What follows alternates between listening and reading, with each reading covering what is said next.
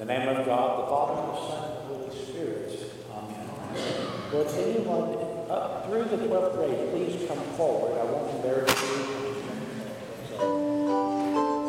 You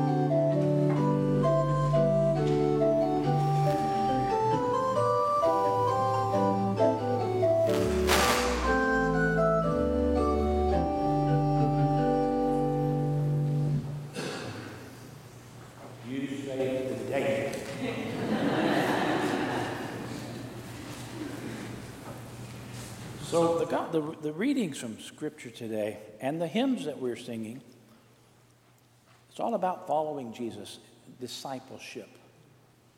What is it that moves us forward instead of moving us backward? Because once we accept Jesus as our Lord and as our Savior, we don't look back. The last hymn said, Love, God says, love me more than anything. Don't turn back. The epistle reading says, follow the gifts of the Spirit. Don't follow carousing and drunkenness and envy and all the things that get in the way that oftentimes we find ourselves in.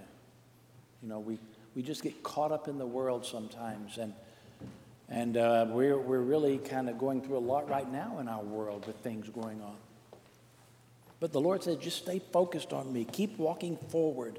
Don't look back. Keep walking forward. I grew up with a song, I have decided to follow Jesus. You ever hear that? I have decided to follow Jesus. I have decided to follow Jesus. No turning back, no turning back. Keep going forward. Keep your eyes on God. Because this world is not where we belong, that world is where we belong. And as long as we keep our eyes focused on heaven, upon our eternal destiny, the Lord's going to take care of us. Doesn't mean we're not going to walk through a bunch of stuff, but the Lord's going to take care of us. You got a long ways to go. I'm a little bit closer to there than you are right now. Um, and I'll, I'll, I'll tell you what, when I get there, I'll come to you and, well, I can't come to you. I'll send an angel to tell you, oh, you're, you're, just going to be so, wow, you won't, you won't even believe it.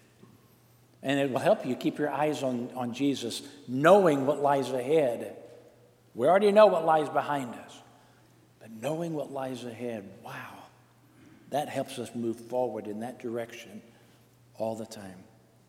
So you've already decided to follow Jesus. Don't turn back, okay? All right, thanks. Now, while you're there, help me up. Come here, help me up. Thanks.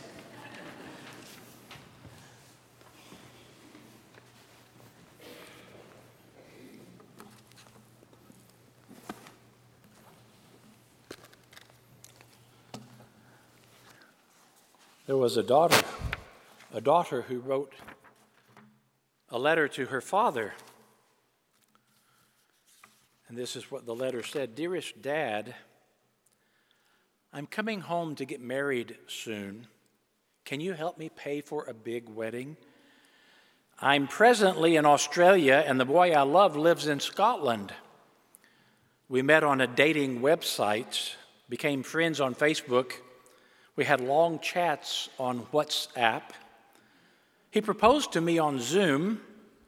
We've stayed in touch through Viber. Dad, can I count on you for a big wedding? Your favorite daughter, Lily.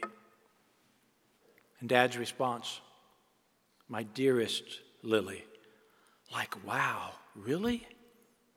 Cool. I suggest you two get married on Twitter. Have a honeymoon on Tango. Buy your kids on Amazon. Pay for it all through PayPal. And when you get fed up with this new husband, sell him on eBay. Love, Dad.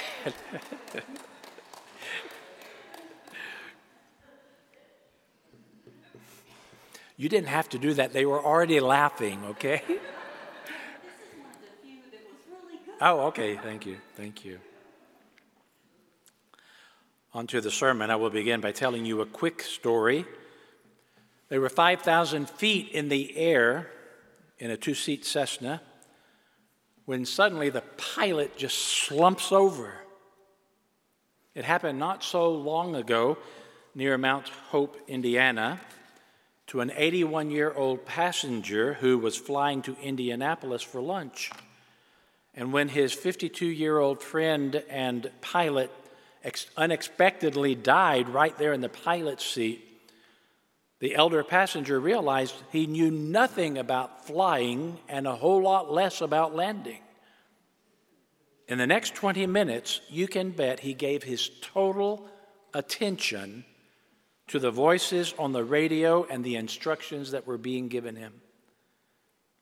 Another pilot nearby coached him and gave him a crash course, no pun intended, in flying a two seat Cessna and mostly importantly, in landing a Cessna.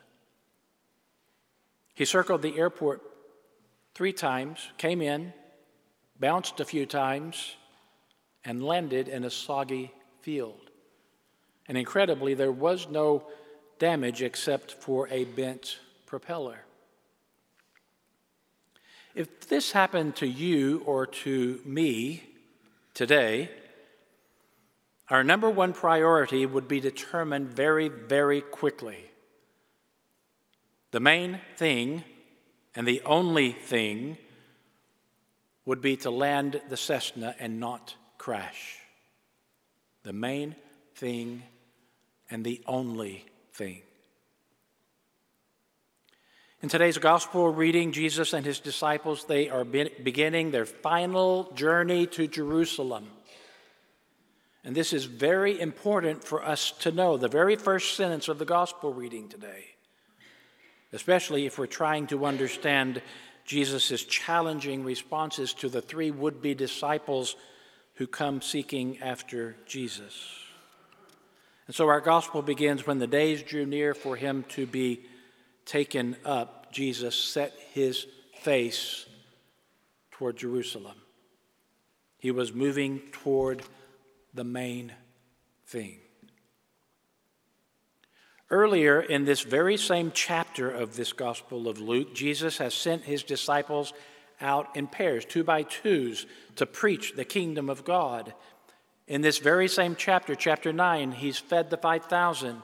In this very same chapter, he's met with Moses and Elijah on the Mount of Transfiguration to break up a fight among the disciples over who would be the greatest in this very same chapter, he has made an example of one small child, and he said, Whoever is least among you will be the greatest of all. Jesus is making it very clear that there comes a time when you reach the point of no return. You must go all in. Because remember, Jesus has set his face to go to Jerusalem to make the ultimate sacrifice for his church, for you, for me.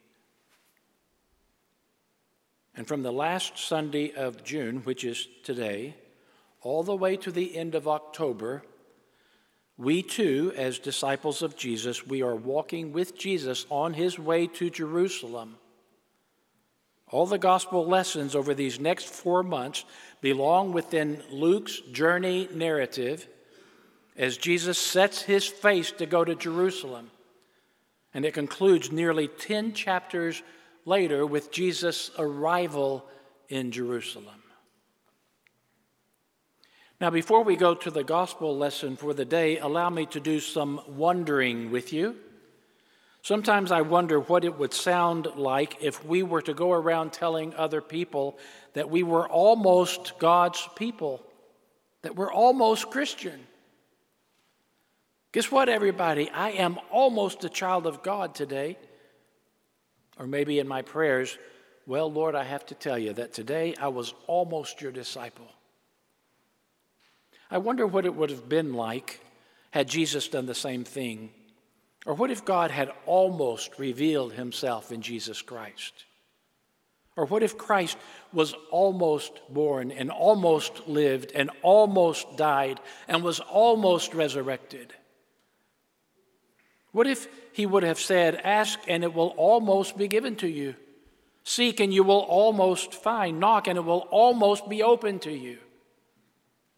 Or what if he would have said, Come to me, all who labor and are heavy laden, and I will almost give it to you? Or what if Jesus had told his disciples, For whosoever would save his life will lose it, and whosoever loses his life for my sake will almost find it? This kind of almost Christianity takes on a whole new light, doesn't it?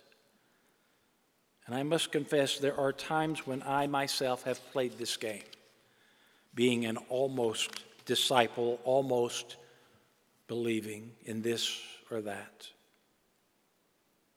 You know, down here in Texas, there is a difference between almost and done did. It equals out to the distinction between interest and commitment.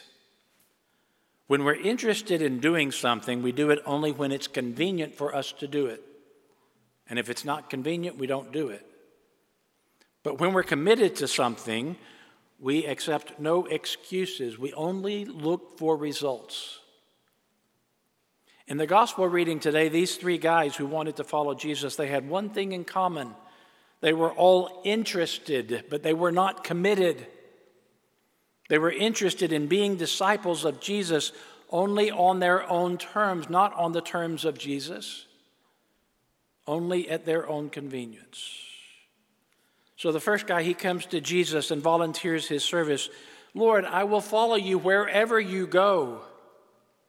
Implying today, tomorrow, maybe next Thursday. Because judging from Jesus' response, this man was not thinking about a lifelong commitment to God. This man wanted religion on his own terms. Maybe he wanted something less time consuming, maybe a little bit less demanding, a little bit more convenient. But Jesus indicates that if this man wants to be his disciple, he must first count the cost and willingly embrace the risks of rejection, of hatred, of persecution, the first man said, I will volunteer, but it has to be on my terms. The second man comes along, and though he also agrees to follow Jesus, he says, Lord, first let me go and bury my father. Sounds like a reasonable request. In the Jewish religion, loyalty to family took precedence over religious duties. But notice how Jesus responds. He says, let the dead bury their own dead. But as for you, you go and proclaim the kingdom of God. Why in the world would Jesus seem so insensitive to this man's request? Maybe he wasn't being insensitive. Jesus knew that his disciples' loyalty would be tested to the highest degree. And so he gave the man a difficult choice loyalty to his family or loyalty to God. You take your pick. Notice that Jesus is not calling the man to perform some religious duty. Jesus is calling this man to the highest vocation, the transformation of his life. Discipleship in the kingdom of God transcends duty even to those closest to us because such commitment affects what really matters. It affects life itself.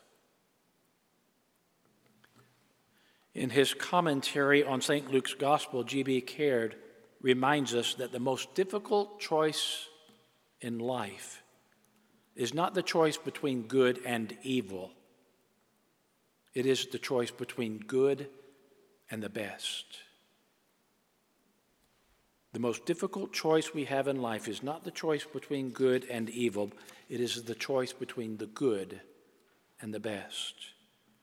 Though the choice between duty to family and duty to God is difficult, very difficult at times, this man, this would be follower of Jesus, must choose what is ultimately important to him his duty to his family, which is the good, or his duty to God, which is the best. The third fellow comes along, agrees to follow Jesus, and says, But Lord, first let me run home. But first let me run home and say goodbye to my family. Again, somewhat of a reasonable request. But the job of being a disciple demanded detachment from family and friends on a human level. Those human ties and affections needed to be understood in the larger context of the family of God, of the church, of the body of Christ. Jesus tells this man that no one who puts his hand to the plow and looks back is fit for the kingdom of God. Folks, the urgency of the gospel message demands that all ties must be cut and there can be no looking back. Once we accept the Christian way, we cannot reflect on how things might have been better for us if we had made a different decision. We accept God's call with all of the hardships that implies, never looking back, like St. Paul when he said, For this, this one thing I do, forgetting what lies behind, straining forward to what lies ahead. I press on toward the goal for the prize of the heavenly call of God in Christ Jesus our Lord. Okay, that's those three guys. What about us? Sometimes we want a less demanding religion, don't we? More of a convenience store Christianity where we can choose a smorgasbord of religion that will meet our needs. Boy, isn't that prevalent in our society today, in the church today? But the Bible tells us that the kingdom of God is not like that. The kingdom of God is more like the businessman looking for a fine pearl.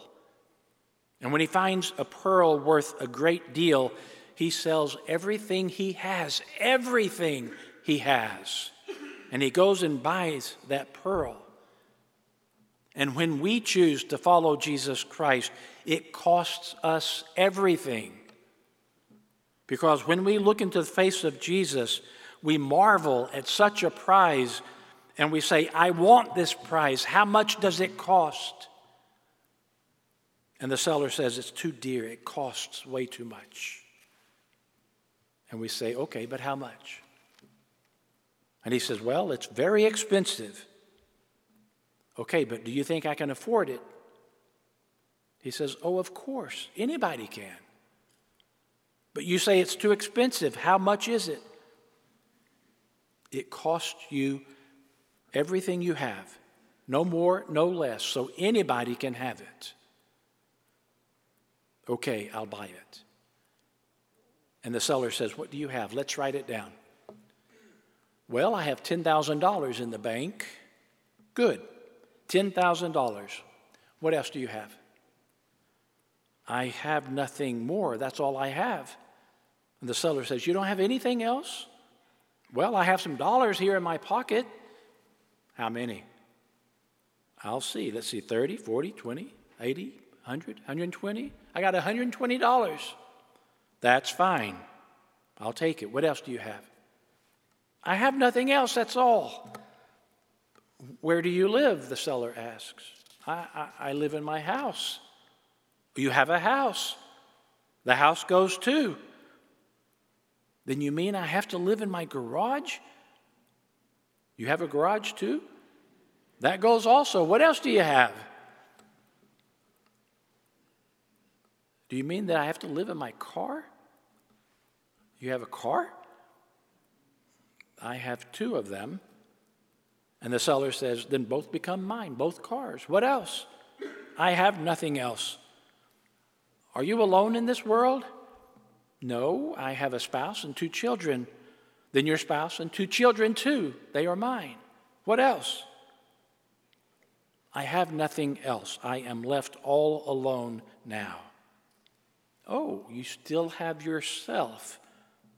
Then you too Everything, everything becomes mine wife, children, house, garage, cars, money, clothing, everything, and you too. Now, you can use all those things here, But don't forget that they are mine and you are mine.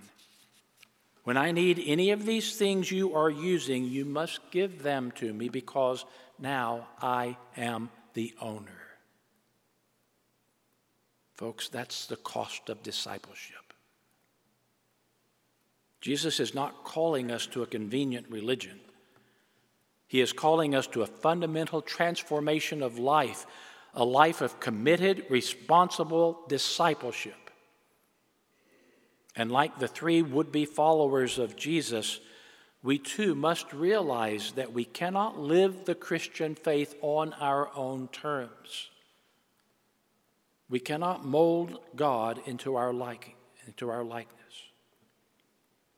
We have been called to accept the burden that the cross imposes upon us. And like our Master who goes before us, we must set our face toward Jerusalem and toward the moment of crisis and destiny, fully accepting all of the risks involved. Though we have many important choices to make in our lives, Jesus is asking us to choose the best instead of just the good. He wants nothing less than first place in our lives. And so we never look back, but we always look forward to the cross, which leads us to victory and to eternal life. In the name of God, the Father, the Son, and the Holy Spirit. Amen.